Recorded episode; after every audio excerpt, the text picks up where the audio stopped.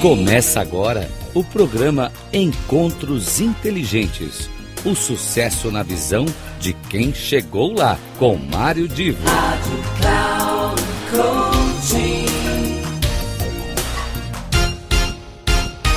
Começa agora mais um dos nossos encontros inteligentes e hoje é o quarto episódio com o Dr. Osiris Silva contando a história da Embraer, a história que ele viveu, que ele ajudou a construir. É, é, uma, é um depoimento histórico fantástico que você não pode perder. Como eu disse, esse é o quarto episódio. Até agora ele comentou dos aspectos técnicos, políticos, econômicos inclusive conjunturais né, no mundo, que levaram à criação da Embraer. Porém, nesse quarto episódio, o foco agora é sobre a identidade visual e vocês vão conhecer o que há 53 anos atrás aconteceu na história da Embraer, no que diz respeito ao seu logo, à sua identidade visual na voz de quem foi o criador da empresa. No final de tudo, eu volto para encerramento e vocês, por favor, prestem muita atenção que esta história é fantástica.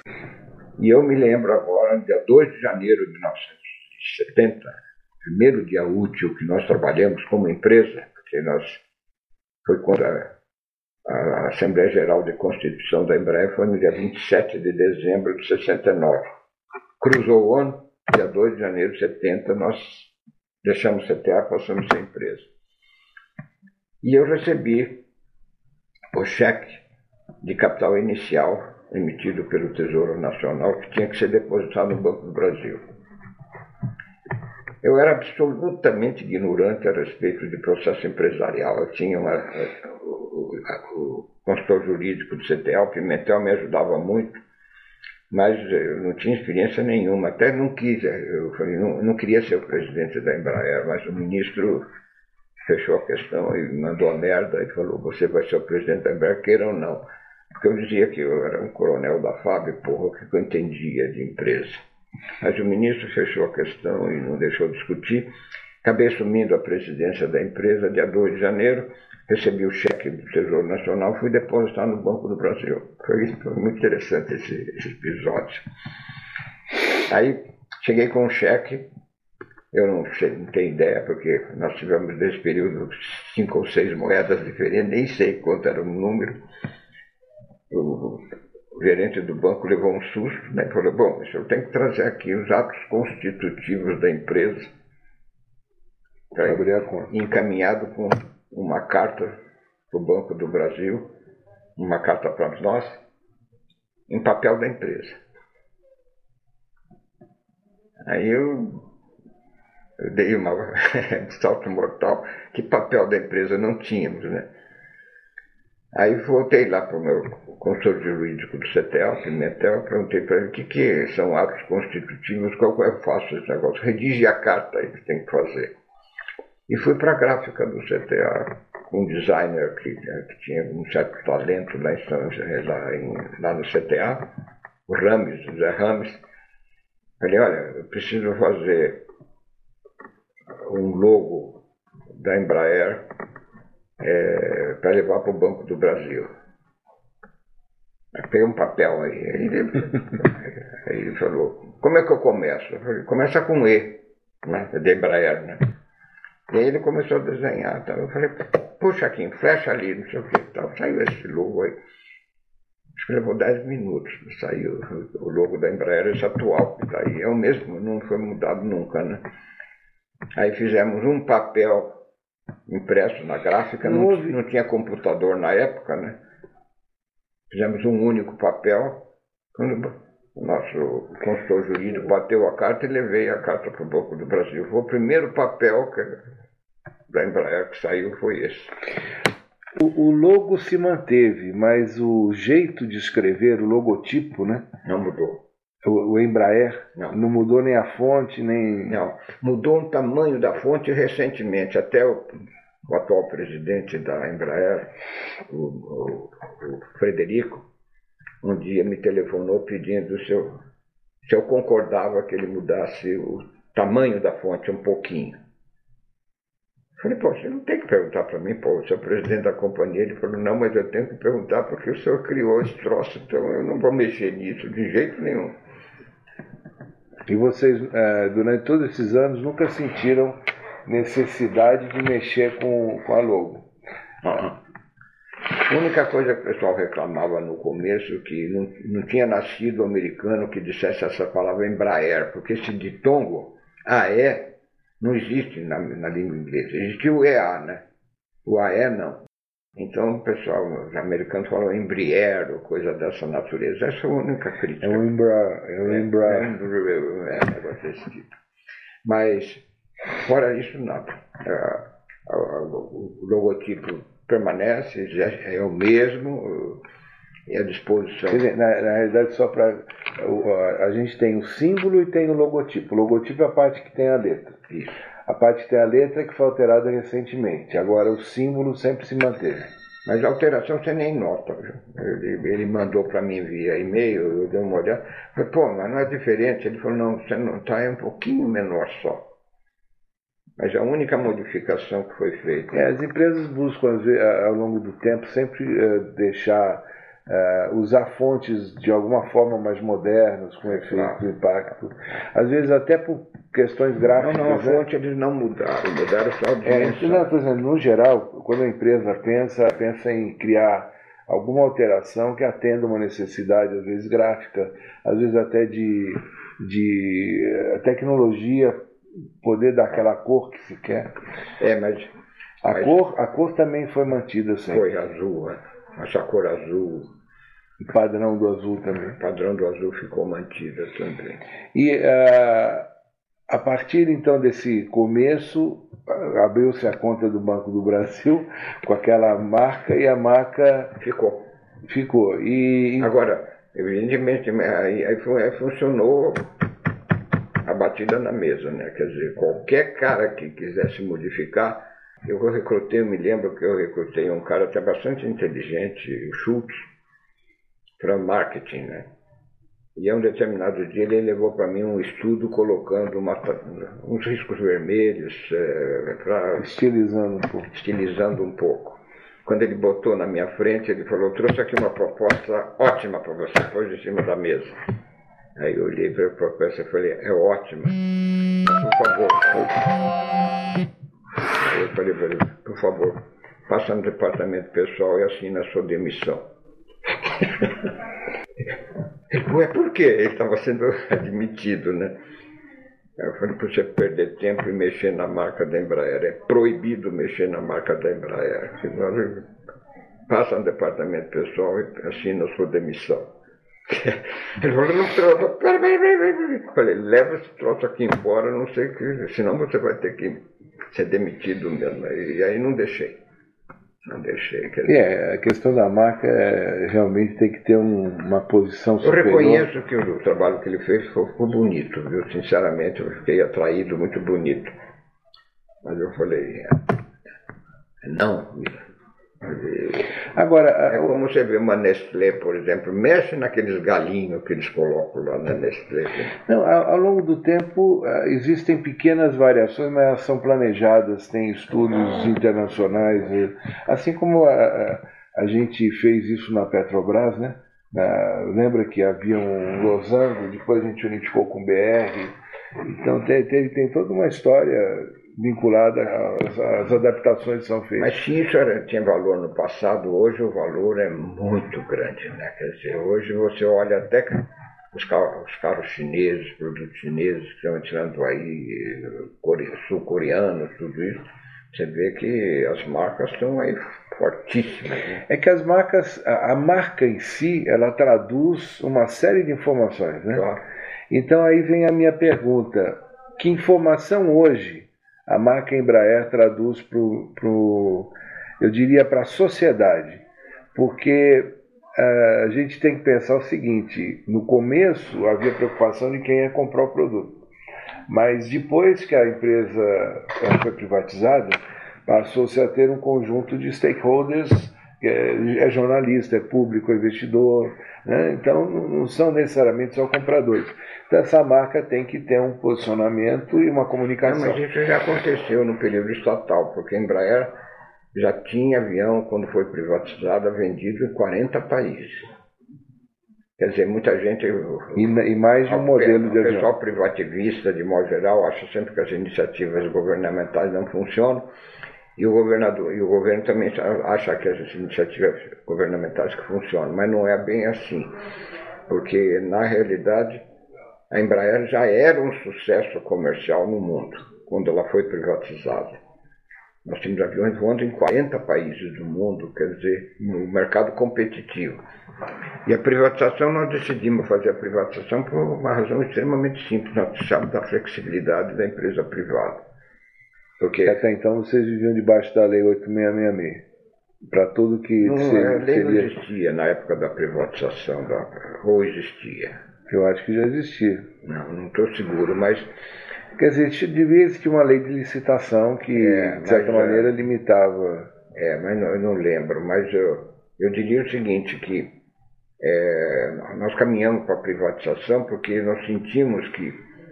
É, porque o Brasil tem uma característica ótima, né? se é ótima ou não, não vou deixar para a palavra ótima, mas não, de não deixar a lei sossegada. Né? A lei da Sociedade de Economia Mista, que, que era ótima em 1969, quando nós optamos por ela, e por falta de alternativa, ela foi carunchando por uma série de modificações que foram sendo colocadas. E isso começou a enrijecer a administração da empresa, o gerenciamento da empresa. Foi aí que, que eu decidi recorrer novamente à aeronáutica pedindo autorização e ajuda para privatizar a companhia. Foi muito difícil, ganhei até um processo contra mim, coisa dessa natureza, mas eu mantive a, a coisa firme a empresa tinha que ser privatizada porque senão ela não conseguiria ser administrada de maneira a manter o seu poder competitivo no mundo. Porque as restrições gerenciais eram demasiadas. E foi aí então que eu me convenci, convenci os demais e acabei propondo, o governo aceitou e e fizemos a privatização da companhia, duras penas, mas fizemos. Nessa época, quantos produtos existiam? Esse que era o problema, quer dizer, porque eu fui presidente da Embraer até 1986, quando eu fui para a Petrobras.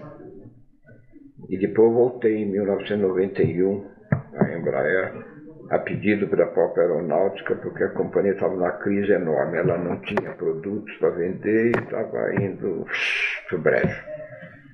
E foi aí que eu voltei a Embraer e falei, agora tem que mudar a regra do jogo.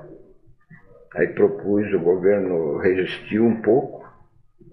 O governo não, a FAB. Né? O, o, governo era o, o Collor, que era extremamente favorável à privatização, ele aceitou fácil, mas a aeronáutica foi muito difícil.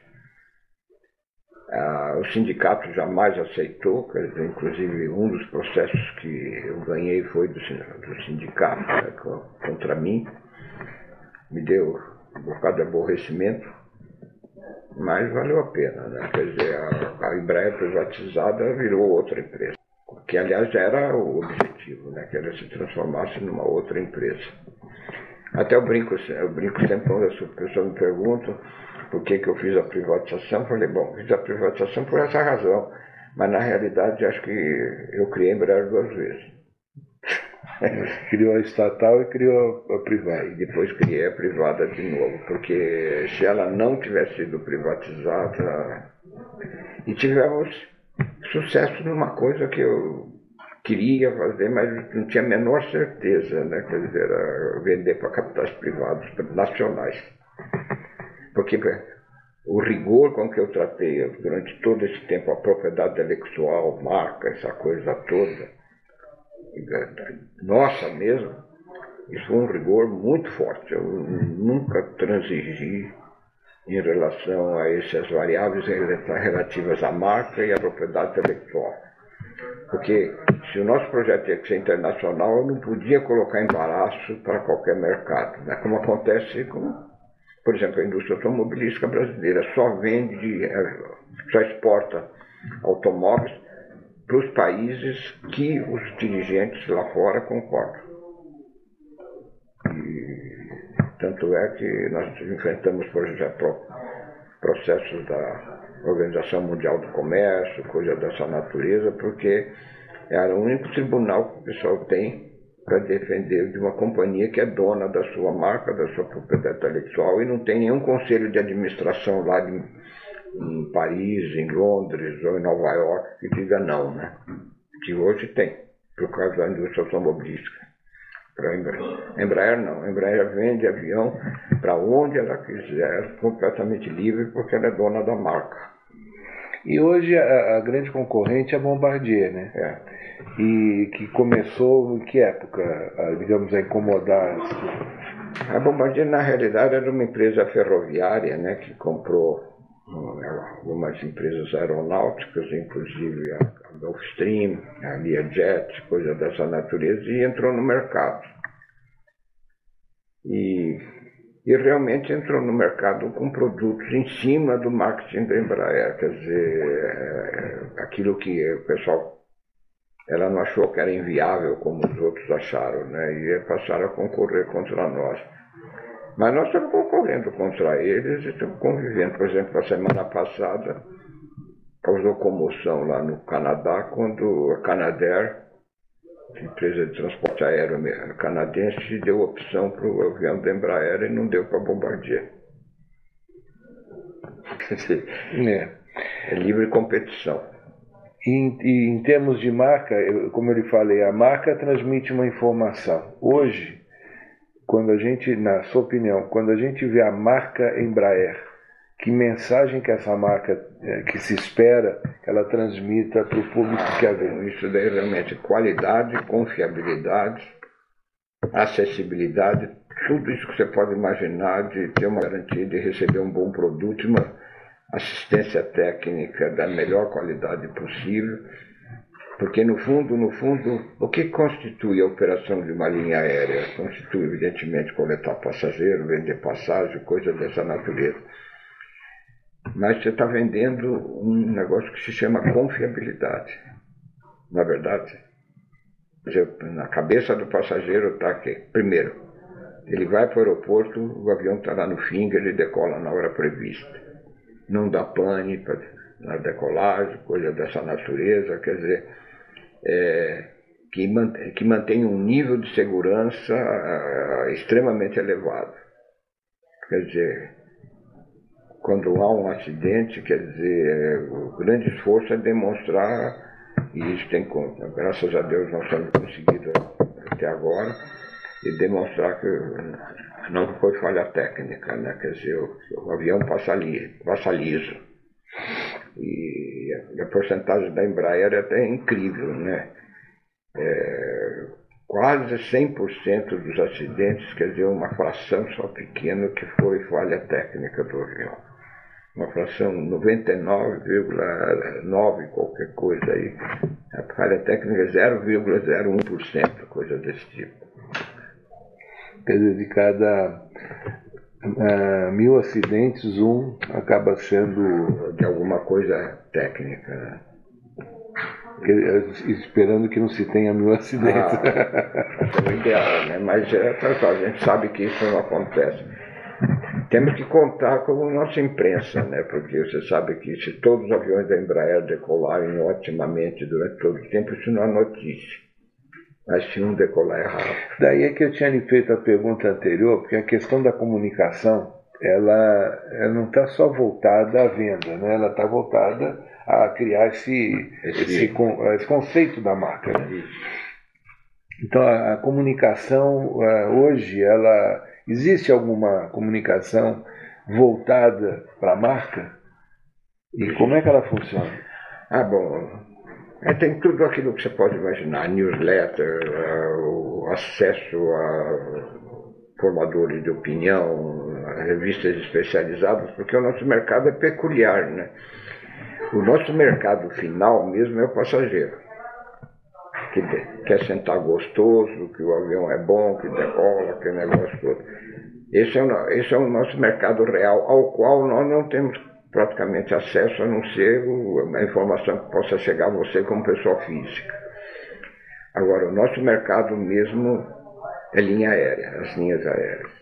Então aí vem revista especializada, os newsletters e essas coisas. Vocês devem considerar também como parte importante desse público o fornecedor, né? Fornecedor, assim, fornecedores cooperam muito. E o lado da governança que hoje é tão falado como parte essencial da marca? A marca Embraer, ela vem de governança, é, vem de conceito de é, o conceito social, de responsabilidade social. Ela, como é que ela faz isso? Bom, isso talvez quem possa responder é o pessoal que está ativo na Embraer agora, né? Mas nós sempre prestamos muita atenção a isso, né? Quer dizer, é, promovendo eventos. Por exemplo, agora fui convidado para os primeiros 35 anos de aniversário da nossa da criação da Embraer americana. O primeiro pé né, nos Estados Unidos ocorreu do ponto de vista operacional, porque há 35 anos eu tomei a decisão, eu era o presidente da Embraer, tomei a decisão de que nós não trabalharíamos mais com representação que nós venderíamos nossos aviões nós mesmos, criando subsidiárias integrais no mundo inteiro, nos transformando numa multinacional. E, evidentemente aí isso alterou todo esse posicionamento que você imagina colocar, e nós vamos fazer isso direto. De modo que o contato humano para nós sempre é importante. Meus queridos, meus queridos ouvintes da Rádio Cloud Coaching, aqui a gente encerra com esta apresentação sobre a história da Embraer. Eu adoro o Dr. Osiris Silva, tenho uma relação com ele já de décadas e eu fico, cada vez que eu ouço nessa apresentação, eu fico extremamente feliz e até emocionado, porque ah, além do carinho que eu tenho por ele, ele contribuiu com este, com este depoimento, contribuiu bastante para o desenvolvimento dos meus trabalhos necessários para obtenção de título de doutorado. A próxima semana a gente volta com mais um convidado muito especial para o nosso encontro e vocês continuam, por favor, acompanhando os nossos colunistas aqui na rádio e também na plataforma Cloud Coaching. Um grande abraço e até mais.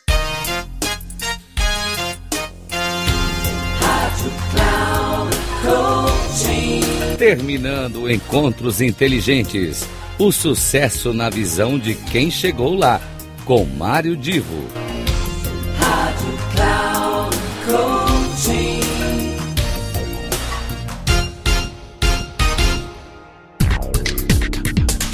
Não perca Encontros Inteligentes. O sucesso na visão de quem chegou lá, com Mário Divo. Sempre às terças-feiras, às 8 da manhã, com reprise na quarta às 12 horas e na quinta às 16 horas. Aqui na Rádio Cloud Coaching. Acesse o nosso site radio.cloudcoaching.com.br e baixe nosso aplicativo na Google Store.